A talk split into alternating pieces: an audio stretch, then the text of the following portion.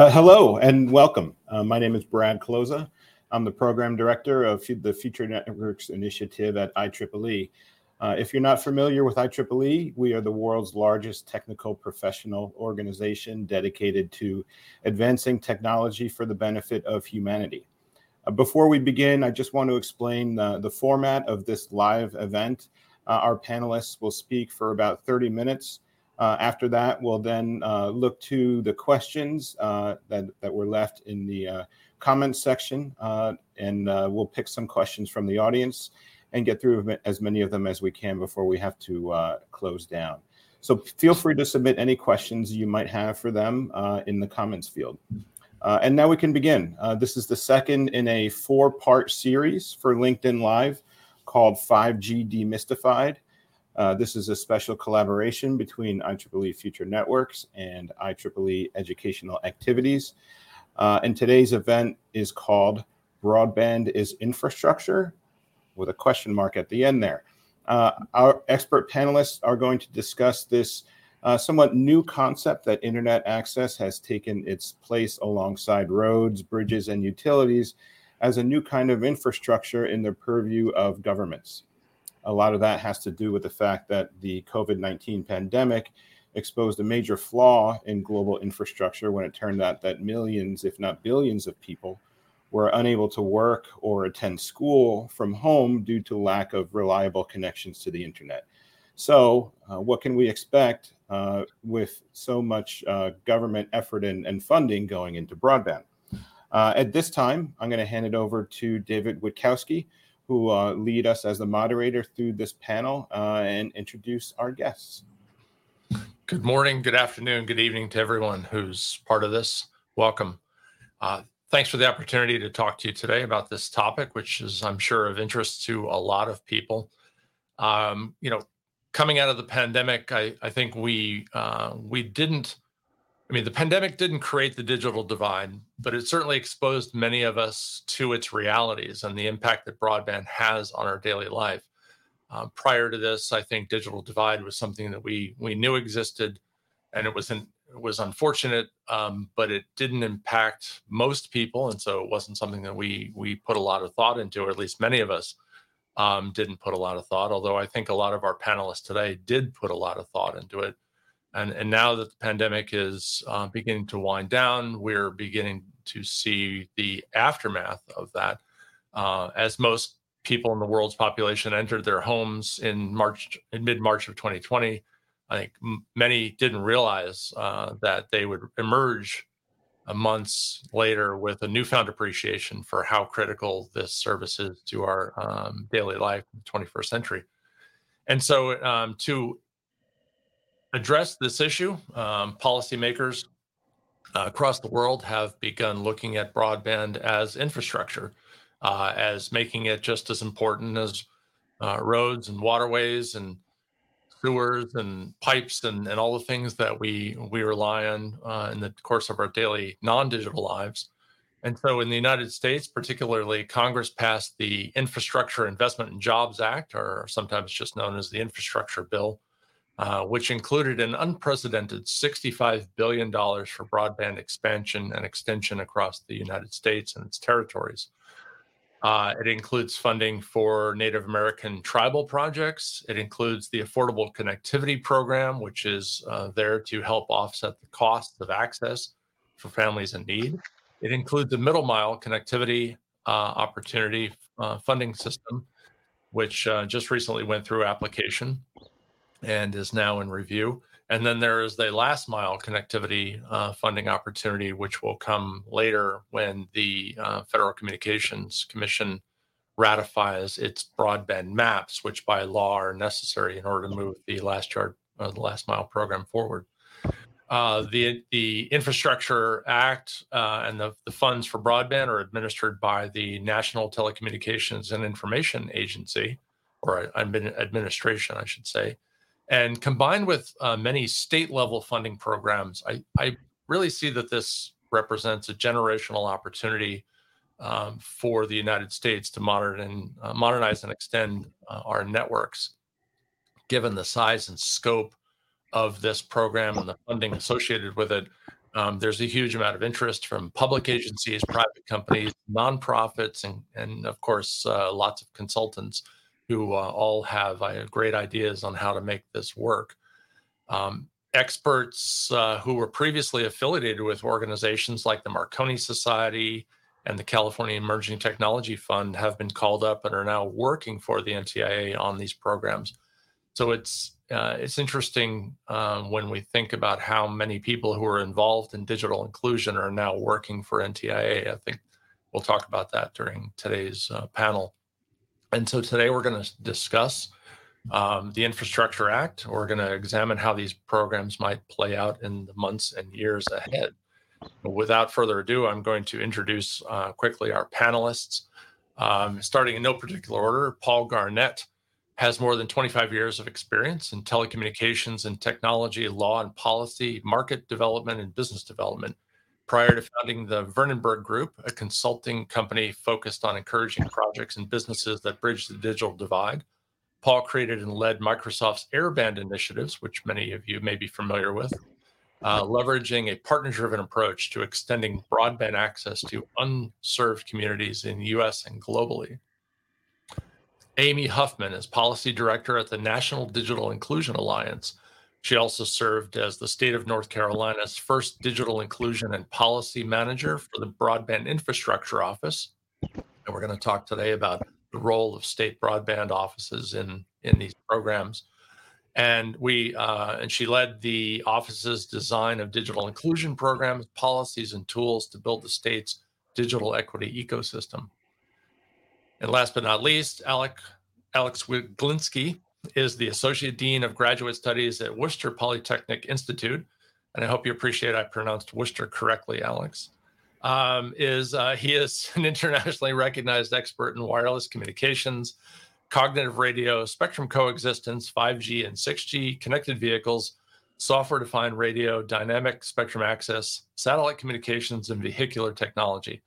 Alex is also director of the uh, of Worcester Polytechnic Institute's Wireless Innovation Laboratory, or WILAB. So, good morning to and good afternoon to all the panelists. Um, let's just go straight into it. Um, I think that it's important to sort of start as as uh, Simon Sinek says, uh, we we should start with why. So let's talk about why this program exists. What is the intention of the uh, broadband portions of the Infrastructure Act and how are the various programs implemented? And I'm going to uh, start off with Amy, since you worked at the state broadband office. Um, and you've been you part of the National Digital Inclusion Alliance. So um, please tell us the intentions here and, and where is this coming from? Thank you, David. And thank you for having me here. It's really a pleasure and an honor to be here today with these esteemed colleagues. Um, so a big part of the why is was preempted by COVID, right? As you said in your intro, the digital divide is not new. Both Alex, Paul, and I have been working on this for some time. You know, if you combined all of it, it would be decades. And yet, COVID really did just tear open the spotlight on the issue. And so in response to that, Congress passed several pieces of legislation that were intended to respond to it. The Infrastructure Act, they took a different approach, actually. It wasn't a response, it's not meant to be a band aid uh, approach. It is meant to set up new systems that uh, completely and holistically address all the different facets of the digital divide and therefore set us up for if future digital divides or future pandemics or future instances happen where um, people were all home again or things like that, that there will be systems in place to make sure that everyone's covered. And they also recognized in the Infrastructure Act that there are not only um, multiple pieces and multiple facets that need to be addressed, but that states have a really important role to play in um, in supporting broadband infrastructure and deployment and also in digital equity. And so you see that through both the Broadband Equity Access and Deployment Program and the Digital Equity Act program that they've really, the federal government has given states a lot of um, authority and responsibility to lead the way in closing the digital divide in their individual states and territories. Thank you, Amy. Um, Paul, you have uh, thoughts on the intentions here, and you've you've seen this more from the commercial side. So yeah, I mean, so I think you know, as, as Amy said, the COVID nineteen pandemic definitely shined a, a more intense spotlight on the whole issue of of the digital divide, and and uh, so I think I don't think I don't think anyone would would disagree now that that having access to the internet over a high speed connection is important. Um, and um, not just on a mobile device, um, you know, but also a fixed device, so you know, or fixed connectivity in the home. So, so home broadband access, um, you know, became all the more important during the COVID nineteen pandemic, with you know, work from home and learn, learn from home and get access to doctors from home and all that. Um, and if you look, if you look at, you know, at the U.S. overall, um, you look at the numbers, basically between two and let's say 12% of US households um, don't have access to to broadband as it's defined by the Federal Communications Commission, 25 megabits per second down and 3 megabits per second up. Um, and then if you look at, and that's, you know, and the infrastructure bill calls that unserved, right? And then if you look at the underserved, which are folks who don't have access to um, 100 megabit per second down and 20 up, that's, a, that's, let's say between 10 and 20% of households, depending on whose numbers you believe. Um, so that's that's the group of people who couldn't get broadband access, couldn't buy broadband connections at home, even if they wanted to buy them. Um, and then there's a second related issue of of of, of adoption of technology, adoption of connectivity, people actually purchasing home broadband when it is available to them. And about you know, and this will vary by location by state, but across the U.S., about a quarter of of U.S. households don't subscribe to broadband even when it's available to them. Um, and there are definitely some differences among different demographics. So low income is going to tend to be have a higher uh, non-adoption rate than high income in the U.S. Um, so those are the two. Those two. You know, those two issues are are really the key: the uh, availability issue challenge and the adoption challenge. And and both of those are are you know there are significant gaps there, and that's I think that's why you know we've been through rounds and rounds of legislation and, and funding opportunities for this over the last few years, and, and we will for the next you know half a decade in terms of its implementation. You're on mute, David. big red box around my my thing says you're on mute. Um, a um, I think it's really interesting how you, are right. I mean, even in places like the Silicon Valley, right? I, I lived in San Jose, um, California, where we had, you know, we had uh, VDSL at 100, 120, um, ostensibly 120. It never really performed at that level, but the but even that was often not adopted, and some of that is cultural, right? I mean, just some of it's just understanding. Um, City San Jose has uh, when they brought on their digital inclusion lead um, they actually hired Jill Bourne, who was the librarian uh, from from the uh, city of San Jose in the library system. So she has been looking at digital inclusion not just as do you have availability, but are you do you understand how to use? You know, as a librarian, what you would expect that she would be focusing more on uh, on the adoption side of this, which is I think has been really important for them. Um, Alex, you see this from the academia standpoint, and um, you've also been involved in your local community in, in broadband. So, uh, talk to us a little bit about your perspective. So, thank you, thank you, David, and uh, thank you for uh, having me uh, be part of this uh, great panel with with uh, with Amy and and Paul. Um, happy to be here. Um, so, from from my perspective, from the more technological standpoint. Um, a lot of my initial work in this space has been uh, focused initially with respect to the infrastructure reaching uh, places that are like underserved and unserved. Not not so much from an economic standpoint in terms of you know whether a family, a household can afford broadband or not, but whether they're even uh, they have the opportunity to have to have that in the first place, right? So one project that was sponsored by US Ignite uh, which was uh, led by uh, uh Missouri Science and Technology University in Rolla. Um, so Casey Canfield, her and, and, and, the rest of the team, we were sort of the technology arm of it.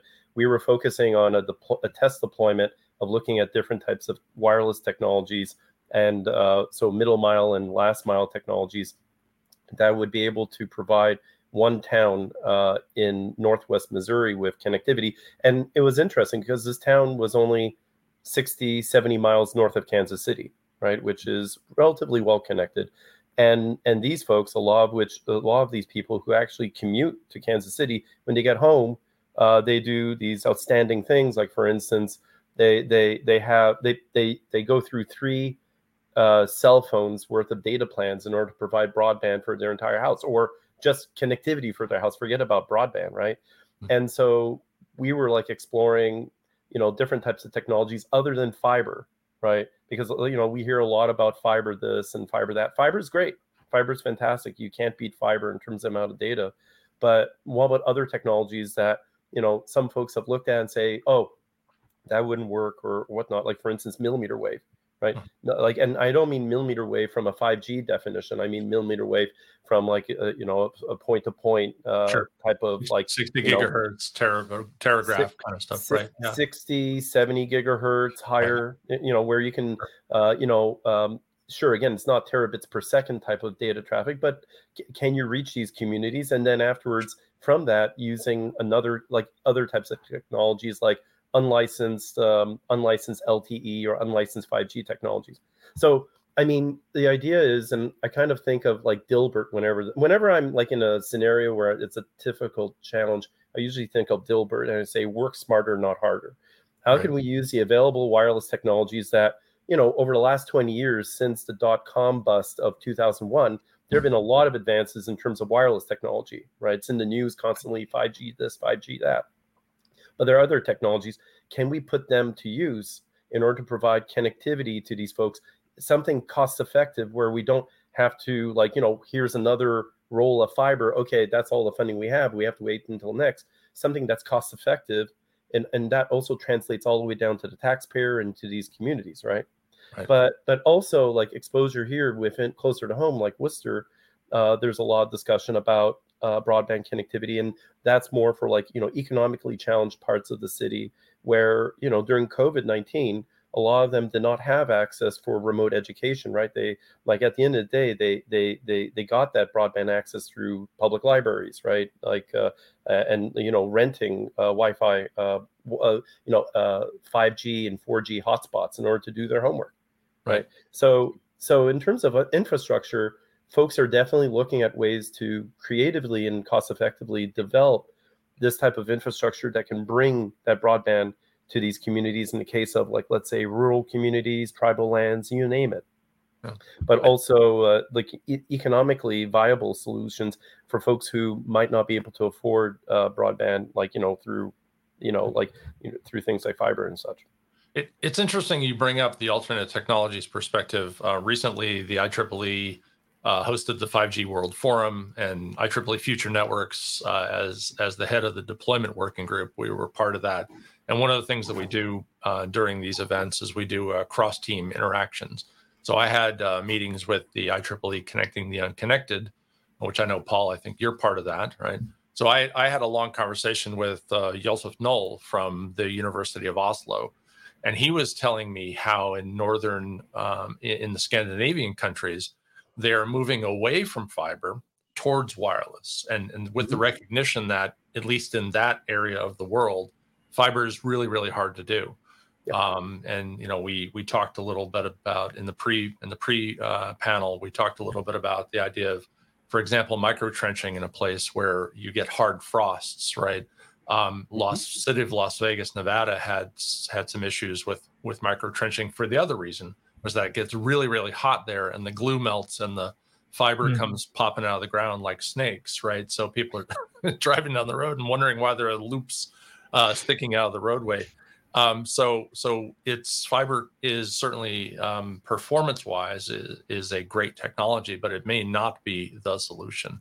Um, and so I, I tend to um, i'm balancing that against what seems to be at the united states which is a very fiber focused perspective um, and maybe we can make that work here where we're in, in Scandinavian countries. It won't work, but it'll it'll remain to be seen.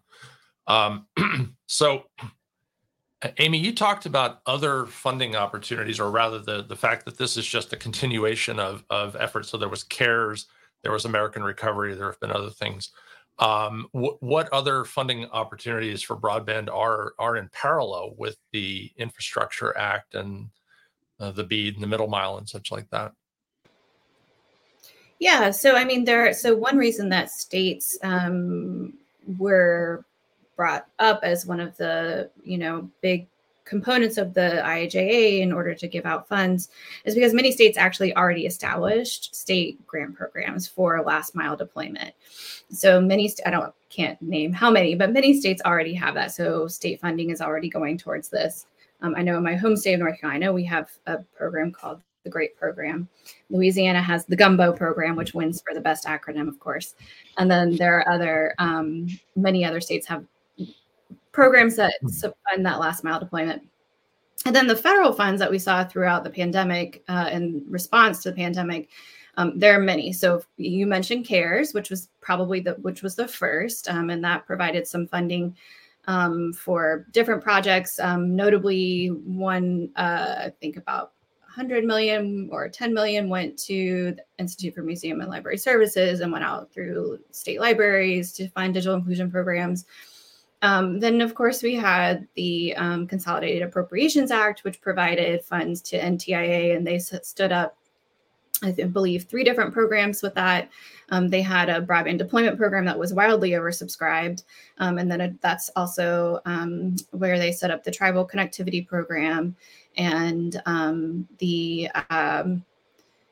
the program for um, minority serving institutions to do digital inclusion and broadband deployment work across the country.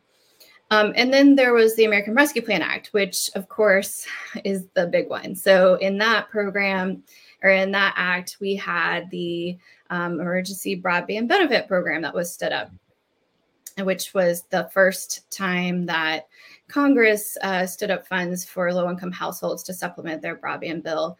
Um, in addition to Lifeline, right? So there's $50. So they set up the program that's now the Affordable Connectivity Program, but at the time it was $50 a month. It was $3.2 billion for that program.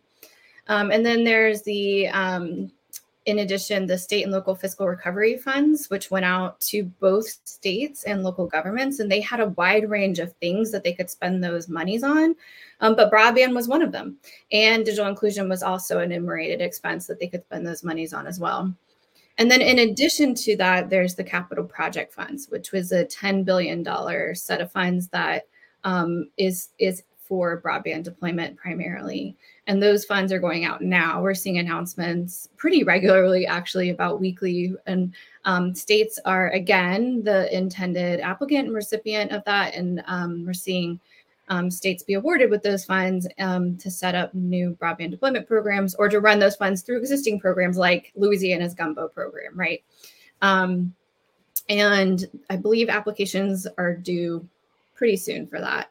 Um, and all of those programs were intended to be um, rapid response, um, get money out the door, and begin to solve these problems quickly, right?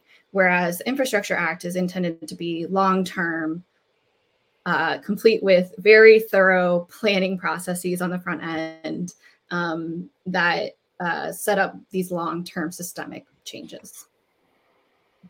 So it's really interesting. Thank you. You you talk about um, you talk about all these programs, and, and of course, there's actually other programs which are potentially being considered right now. There's there's a bill in uh, in Congress which is called the Grid Broadband Act, um, that would uh, further imp, uh, add funding for for broadband. And um, I, I, think you recognized in the pre-panel that that this was because we expect infrastructure to be oversubscribed, and it's it's going to be a, a small amount of what's necessary. I I find one of the things that's interesting to me is how many different federal agencies are involved in broadband. Um, certainly, the FCC is involved. Um, the American Recovery Broadband element, as I recall, was was correct me if I'm wrong, was administered by Treasury, which, which I thought yeah. was interesting. Right? How why was Treasury administering a broadband program? Um, USDA has always had the uh, has always had an, an, a, a, a, hand in this because they deal with rural so that the feeling is as well you talk to farmers who need broadband so therefore when you're talking about cows you should also also i'm, I'm going to make a telecom pun you talk about cows you should also talk about cows right? Meaning the cells on wheels or, or broadband. So um, and then now uh, it looks like they're talking about having department of energy potentially administer the grid broadband act which which would be further. So so, so we could have a long discussion about federal agencies interacting, but but I I wondered um, I wanted to ask Paul for your thoughts on this. Um, given the complexity of what we're talking about and, and the, the, interlocking timelines, um, what are the what are the potential challenges that come about from having this multi-agency, multi-administration approach, um, combined with the fact that states themselves have have broadband? And I realize that's a huge question but I know you're a big thinker on this topic, and I'm curious to get your thoughts. Yeah, I mean, so we've gone from this, we sort of transitioned from a world in which, you know, basically broadband uh, regulation, broadband funding was all done at the federal level, and um, and even at the federal level was concentrated in in really three different places: the FCC, USDA with RUS and NTIA um, to now adding adding into the mix um, Treasury. Um, Mean, U.S. Department of Education got involved a little bit because they were sort of responsible for flowing money to states in the sort of early rounds of COVID legislation, and now you're mentioning the U.S. Department of Energy. And then obviously there's been a huge shift um, through all of this legislation, supplementing what some states had already done with their own money at a small scale, um, basically shifting all the dollars, you know, that higher level administration happening still at the federal level, oversight at the federal level, but shifting responsibility for for um, developing and implementing and overseeing these these programs at the state and local level. I mean, even at the local level. So I mean, it's it, going to state level is, is is definitely a big change, but sending dollars directly in the case of um, hmm local funding from ARPA to counties and, and local governments for them to you know use the dollars at their discretion for a lot of different purposes, including broadband. That's a huge change. So you know, all of that adds significant complexity um, to the whole system. Um, it introduces a whole new cast of players um, being involved in this. Um, you know, results in a lot of variability that will happen at the state and local level uh, on programming, um, you know, within within the range. Um, and uh, so a lot of need for collaboration happening across federal agencies as well as the state and local governments, um, and um, and a lot of uh, need to harmonize all the different programming across all those different jurisdictions, um, and then and a very complex oversight um, yeah. system that's going to have to be put in place to make sure everything is done right. A lot of touch points, right? There's a lot of touch yeah. points there. You deal with yeah. counties and cities. I mean, how many counties and cities are there in the United States, and they all have to be interacted with directly. Yeah, um, and so you know, I would say like NTIA, for example, does do a, does do a good job, and I know their, their life is going to get much more complicated, but they you know, they do a lot with state broadband offices today, mm-hmm. and I think that they'll continue to play an important sort of you know coordinator role. Um, and you know, Treasury has been doing the same thing with anything ARPA related. So, but it's just it's it's getting complicated, definitely. Yeah. Um, and, and, that that leads to a question that I wanted to ask. Um, I'm going to ask Alex, and then I'm going to ask Amy to comment on this one. Is so throughout the history of the United States, um, the federal there's always been tension between the federal government and the states. Right, there's a dynamic tension there that we resolve through various means and politics, but but states independence from the federal versus the federal government's uh, attempts to kind of corral everyone into the direction of a united states um, that that leads to i think some some potential tensions here um, and since alex you work at the local level in in massachusetts um, so if you could comment on what paul said about local funding going directly into counties and cities and then uh, if if you want to comment on the states uh, interaction, then that'd be great. But I'd like to hear from Amy also on the states question after you're done because because um, you've worked with the state broadband office. So I'm curious how this plays out at, at the uh, at the tactical level when when the money is coming in.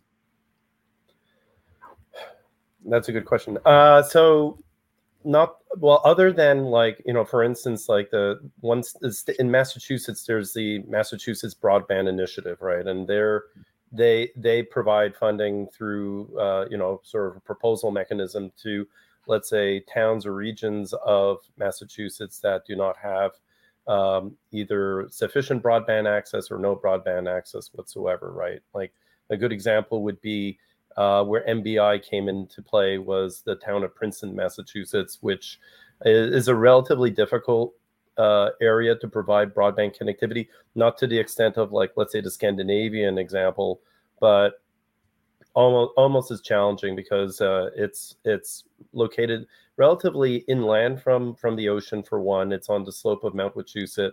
Uh, lots of lots of uh, pine trees and such close to the the soil there's you're not too far away from bedrock so um, and the existing infrastructure that's there at the moment like you know let's say utility poles and the like um, there there are a lot of issues with that as well in terms of being able to install this infrastructure on them but uh, MBI was uh, one of the primary mechanisms for providing the town of Princeton with enough uh, with enough of uh, the, the uh, funding in order to start implementing or rolling out a fiber network across uh, across their uh, across town.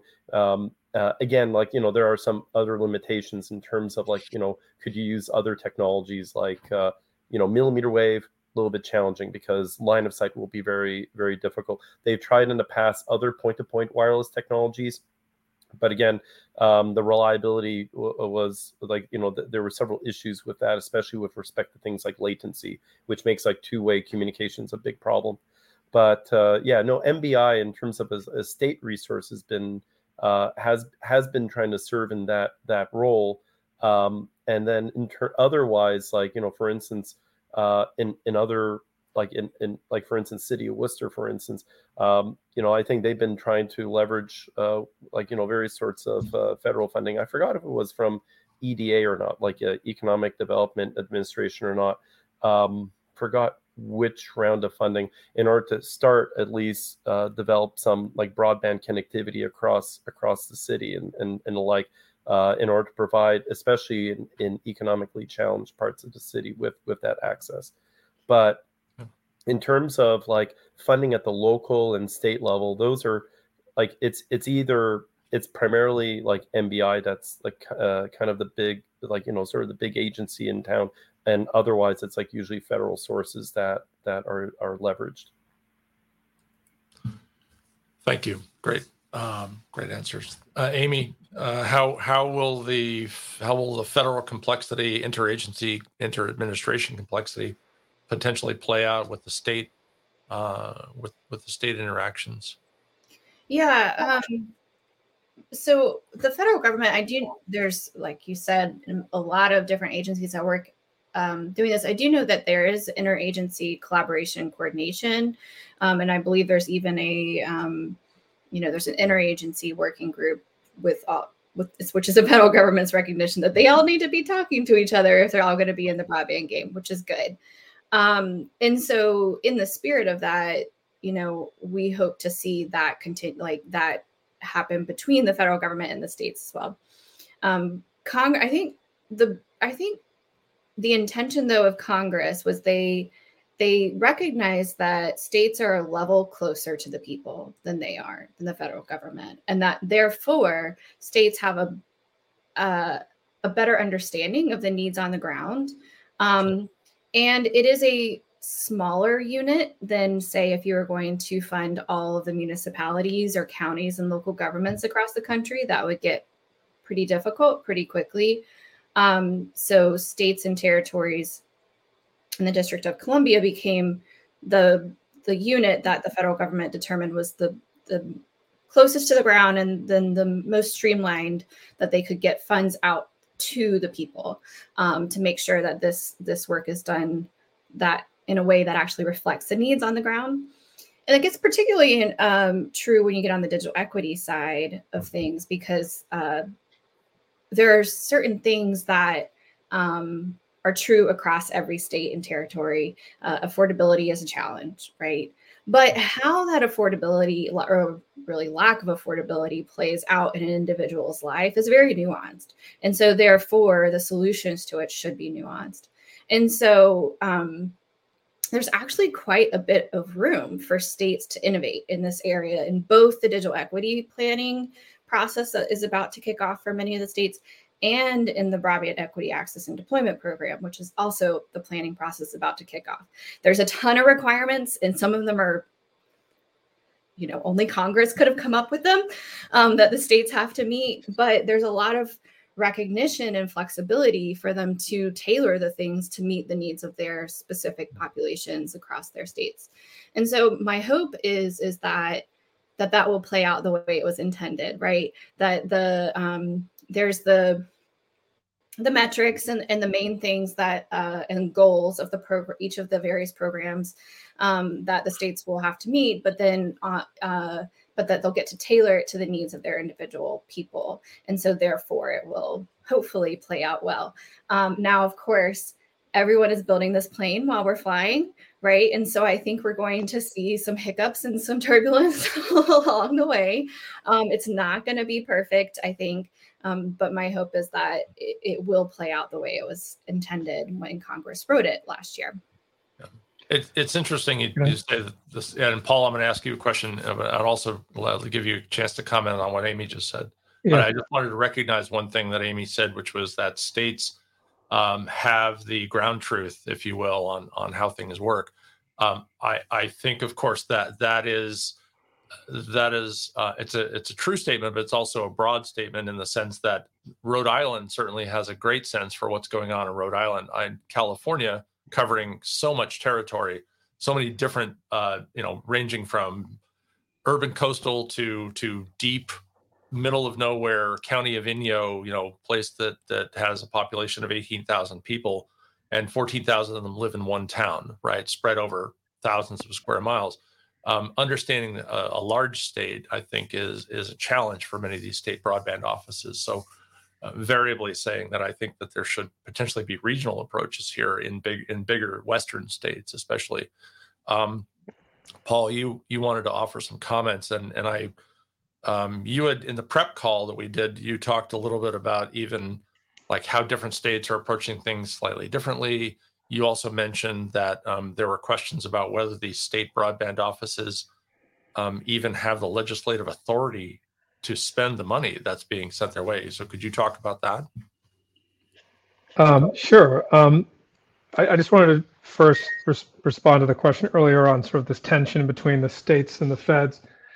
And I, I suspect that as this plays out, um, we're going to see more of that. And I think there's there's the potential for some sort of classic blue state, red state kind of tension um, going on here. And in in particular, if you look at if you look at the infrastructure bill um, uh, implementation, the, the the the BEAD program notice the funding opportunity. There are like a, there are a handful of areas where I could see um, some significant variability in terms of how it gets implemented and and the potential for some tension between the way a state broadband office might want to implement that program and what and what NTIA is asking them to do. Um, and just to rattle off a few issues one like for example um, fair fair labor practices you know some some states may not uh, be a big fan of of um, of writing that into their programming or maybe not as aggressively as NTIA would want them to do on pricing um, this middle class affordability issue um, you know does that require rate regulation does it not require rate regulation how much discretion do you give to broadband providers when they get funding um, uh, issues around municipal broadband. That's that's definitely been kind of a, a, an area of debate across the states. You know, how much do we let um, cities and towns get into the broadband business? You know, there are some states where that's not permitted, and yet the NTIA is basically telling them, telling the states they're not going to get funding if they don't allow for that option. Um, uh, even even issues like climate change, like climate resilience, is a part of the BEAD program, uh, NOFO, that that um, that uh, states are going to need to account for that um, or require fund recipients to account for that and their in their planning. Um, uh, and then even in something like underrepresented groups, um, you know, so you know that obviously there are some underrepresented groups that are sort of well documented in terms of broadband gaps, some some less so, and and does that create some tension between the states and the feds?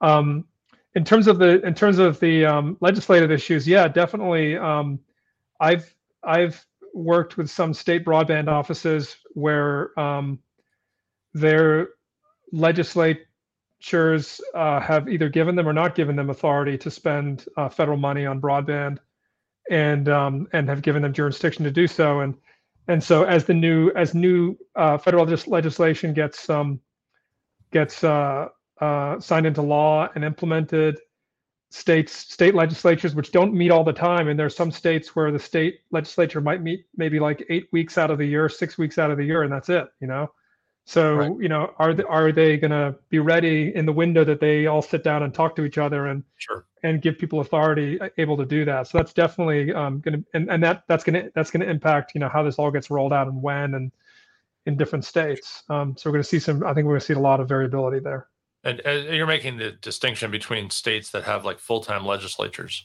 right? Yeah, I mean, well, I mean, there's even states that do. I mean, it's hard enough in states where you do have full-time legislatures, but sure. there are some states where where you don't, and they right. have short windows when they all meet, and maybe it's once or twice a year they all get together for several weeks, and everything happens then. And um, yeah, so I think there's definitely some issues around that, but right. we'll see. Excellent, thank you. Um, so I, I want to time check a little bit here. We're about 42 minutes in, and uh, we do want to leave uh, time for Q&A. We have a question from the audience that I wanted to address, um, but I wanted to lead into that question um, by saying that uh, certainly all of these programs are, are going to generate, I, I think, a lot of interest from technology providers who, who all want to be part of the solution. Um, I know in particular there are some technology companies um, that I'm well aware of who have really benefited from, for example, CARES or American Recovery. Um, I we're we're one one company in particular that I won't name is has really sort of like risen from the ashes uh, through through these programs. That it's it, they've a lot of interest in their technology now, and um, but in general, um, you know what what would your advice be as panelists? And i'm going to ask um, alex to start. Uh, what would your advice be for technology companies briefly on on how they should prepare? Where how should they be approaching these opportunities and and getting their um, their value proposition out so that people can potentially consider them as solutions? For that sort of non-fiber especially what what would you say so, so I, I would almost like it, in my mind I, I'm I'm almost thinking should be almost the the a little bit of a change of perspective in terms of who's asking the question. I would almost say, you know, town and municipal and local governments and the communities themselves should be asking what are requirements, right? For like, you know, in terms of the broadband connectivity we're seeking and the type of services. Like because because uh because I mean there are going to be a, a there there are numerous options out there in terms of like broadband connectivity that are non-fiber, right? Um, I think ha- making educated decisions on what those options are and how does it satisfy what you need is is really really important.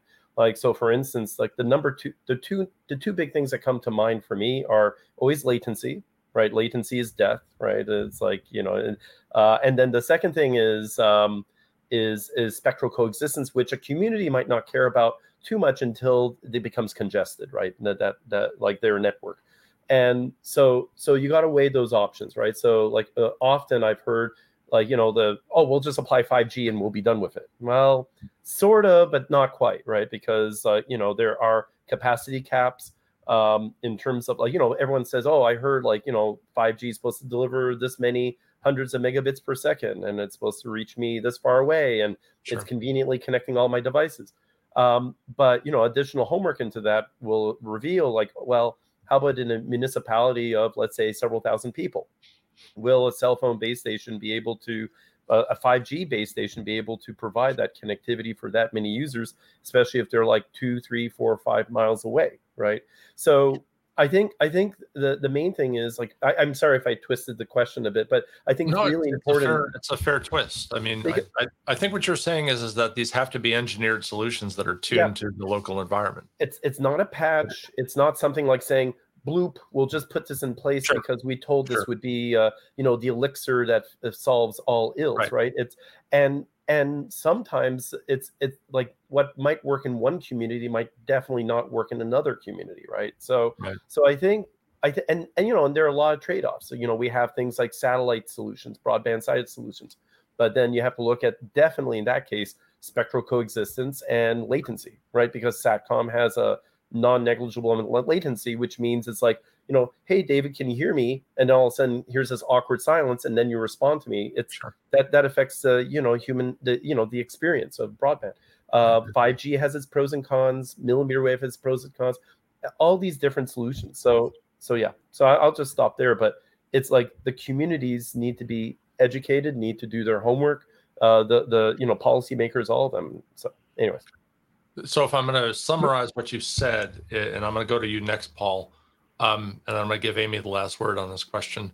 The the technology companies should really be asking themselves, who are the local jurisdictions that are are most suited for what we think are the capabilities of our technology, and they should be approaching those those municipalities, those jurisdictions directly, asking for uh, engagement, and then then hopefully, when the applications go in, that technology would be then be included in the potential in the design is what you're saying. Mm-hmm. Um, mm-hmm. paul do you yep. do you agree with that? Is is uh, is there a twist is there a twist to what uh, alex has said? Yeah i know I, I totally agree. I mean i think first of all there's there's a lot of sort of perception out there that all the funding is meant for fiber networks. Um, and of course if i'm anyone in the fiber industry i'm thrilled with what's been happening. Um, but if you look at the legislation and look at the the funding opportunity, you know, NOFOs or funding opportunity announcements or whatever the document is that comes out of the relevant federal agency, there's nothing in there that says that everything has to be spent on fiber. Um, and in fact, um, if you look at like the BEAD Act, the BEAD NOFO or the Treasury NOFO, basically says no, the, yeah, there's certainly a preference for fiber as long as it's feasible. And um, you know, and and it and we know it's not feasible everywhere. Um, so I, the first thing I would say to the, to the states and the cities and towns is you have far more discretion than than has been than you've been told, uh, and, and, primarily by the fiber industry lobby, um, who of course want everything to be spent on their technologies. Um, I think the second thing is on advocacy. I think um, for those technology companies that are sort of feeling that are feeling on the outs, like a lot of you know terrestrial fixed wireless technology companies of all the different different flavors that are out there satellite, even even companies that do kind of hybrid uh, fiber coax, fiber fixed wireless networks. Um, all those companies all need to get together um, and go talk to the state broadband offices and explain to them uh, first of all what the what the law allows and and what it requires, but also what their technologies are actually capable of. Because I think a lot of state broadband offices as well, and especially at the local level, have all been led to believe that that anything that's not fiber is useless and won't be useful for anything. So I think you've got to there's got to be some, and this is the moment for advocacy right now because this is when states are all coming up with their their five year plans.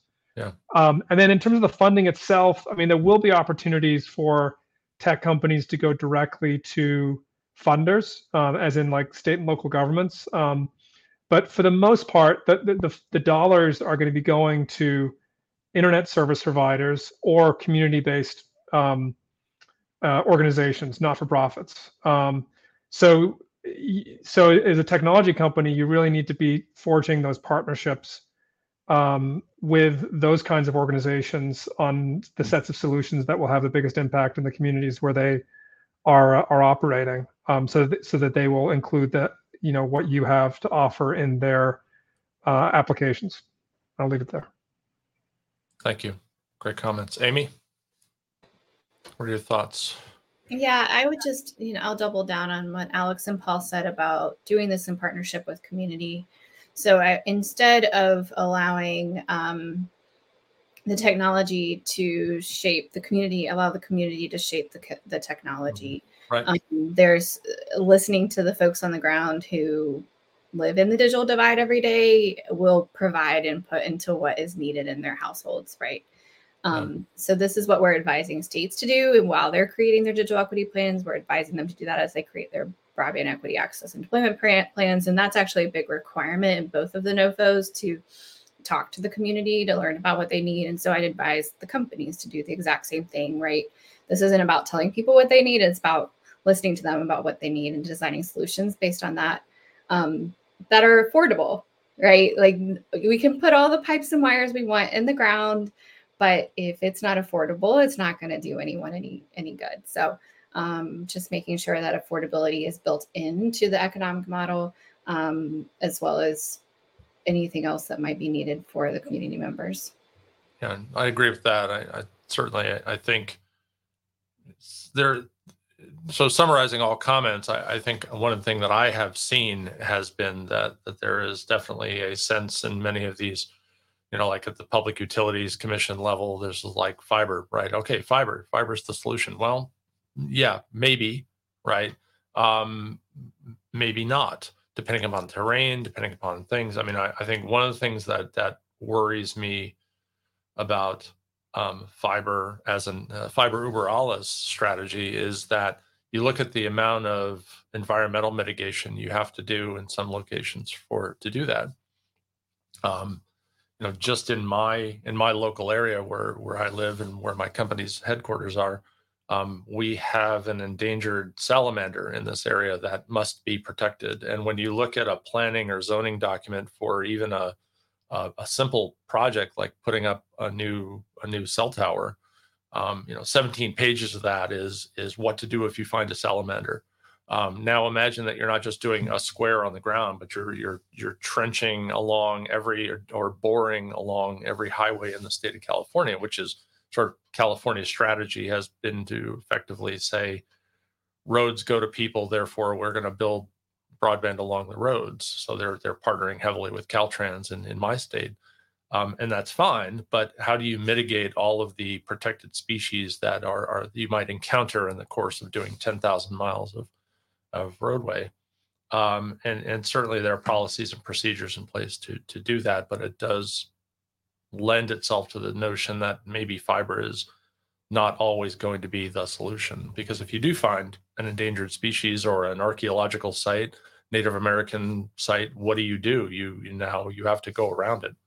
Um, be like that that that scene in, in the movie where you know the freeway is going down the road and all of a sudden there's a house and everyone has to make a kind of a loop around this house because the guy didn't want to sell his house right um, so um, i, I want to switch to q&a because we're we got about seven minutes left um, a, a, question popped up actually from uh, richard barnhart who i who i know uh, hello richard thanks for being here um, uh, he asked the question uh, can somebody address the role of starlink in closing the digital divide. And so I'd, I'd put it to the panel. Um, do any of you want to comment on uh, on Starlink's role? What is uh, Alex? You talked a little bit about satellite. Um, so there's certainly there's latency. Um, there's also capacity, right? Um, and then serviceability because uh, there's very truck rolls to to orbit are, are expensive if not impossible. So what are what are your thoughts on Starlink? and then I'll go around, let everyone else have a comment. I, I think you already answered it. No, no, no, but no, but in all seriousness, but but no, but I think I think the thing is, is that I remembered, shucks, how many years ago was it? Uh, in 2009, I attended a, a conference in Germany, uh, in Hanover, uh, and the keynote was given by uh, Joe Mitola, who was at at MITRE, and he's like, you know, the hmm. big name in terms of like, you know, he was a guy who coined cognitive radio the term he mm-hmm. has like like a wildly downloaded uh, dissertation from kth in, in stockholm sweden and i remember that that was his idea like at the time no one believed it about having satellites uh, to cover you know the broadband needs of, of the country mainly because of like even though like you know um, you know doing service calls in space is kind of expensive and just you know getting that infrastructure into orbit and and, and all that jazz and don't forget about it being rad hardened right because if there's solar flow activity sure. that's going to be a huge sure. problem there's a reason why they rad harden a lot of these like satellite and space platforms right but the one nice thing about it is that you know in terms of line of sight you know, unless you live in a cavern or a cave or something, it does have that wonderful advantage. But at the this, suppose you don't care about video conferencing. Suppose mm-hmm. you don't care about like anything that requires real time interactive bidirectional communications. You know, satellite's actually a, a very nice uh, option, right? Like imagine you do a lot of downloading or a lot of uploading, and it's not real time well, you got all that bandwidth. You got all, you, all, as long as it doesn't require any sort of interactive communications. But in other scenarios, like let's say you have a community that does a lot of work from home or telemed or anything like that, that could be a big problem, right? So, but there are other options that are available that that could fill that gap. And I think and, yeah. ultimately it's a yeah. you know you take a you take a toolkit approach and you use different different technologies and different business models depending on on where you're deploying and who you're trying to reach. And I, I don't think there's any question that there's so there's so much money and effort behind it that Starlink is you know Starlink already has you know you know one to two hundred thousand customers on their on their um, constellation today that they're that they're basically you know piloting with, and it's been really successful so far. And there's and they're planning to launch you know something like 30 to 30,000 more satellites than they than they already have authority to do. So so this is going to become a, a real deal, and and uh, other companies um, are are also looking to do similar things um, in the satellite space. So I think definitely satellite will have a you know low Earth orbit satellite will have a role to play in in low population density areas where terrestrial networks uh, cannot be deployed for technical or economic reasons. Yeah. On Starlink.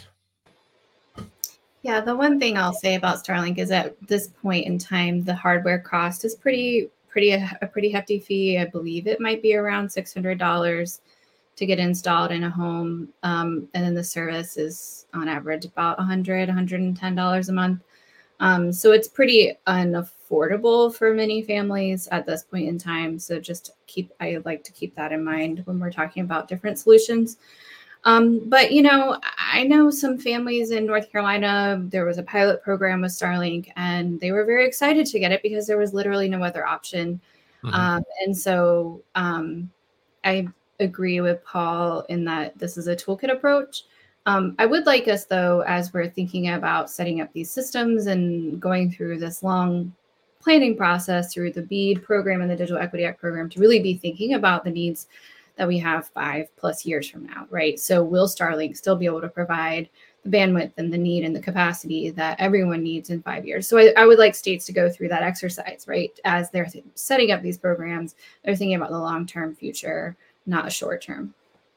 Yeah, in my experience of having uh, having at one time considered a career in satellite broadband, when I was uh, I applied to work at Aloha Networks um, back in the late '90s, and of course, um, you know, at the time, the thought was is that that would be viable. Um, but we've we've never really seen satellite work to the level that we thought that it would. There's always those those, those physical realities, those engineering realities, always crop in, right? So, um, uplink congestion, uh, latency, um, and certainly we've seen that in, in, in we've seen that in Starlink, right? We we've seen that um, they recently were were removed from the RDOF program because they were not performing at the level that the government wanted them to perform.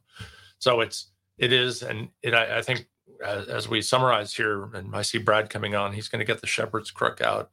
Um, we, uh, I think, satellite is a solution potentially, but it is not the solution for for a variety of reasons, and certainly it's not going to be the uh, one technology to rule them all that that makes everything better for for the rest of eternity. Uh, thank you all. I just want to say uh, thank you to, to, the audience and thank you to the panelists. Today was a great discussion. Really appreciated the opportunity to do this. Um, Brad is going to play us off the stage, uh, and he'll give you some information about the uh, the webinar series that we're doing. I, I really appreciate your contributions. Thank you for being here today and taking time. And thank you, David. I appreciate it. Um, uh, and of course, to, to all the audience and our panelists, uh, it, it, was a really interesting discussion. Um, and I look forward to uh, to doing two more of these. Uh, if you want to Tune into our next 5G Demystified panel. Uh, just look in the description below uh, the video field that you're watching right now, and you'll see a link for the next one, which is called Health and Safety of 5G, uh, a topic that has always been of keen interest to a lot of people. Uh, that one will go live here on LinkedIn on November 30th at 1 p.m. Eastern Time. Uh, just uh, subscribe to, to that upcoming event, and you should get a notification from uh, LinkedIn uh, when, when just before we go live. And if you want to learn more about 5G and how it could transform industry and society, please visit uh, the Future Networks Initiative website. It's futurenetworks.ieee.org. Uh, and that's all. Thanks and have a great day. Thank you to all the panelists. Thank Thanks, you. everyone, Thank you. Thank you. Bye. Thanks. Thank you.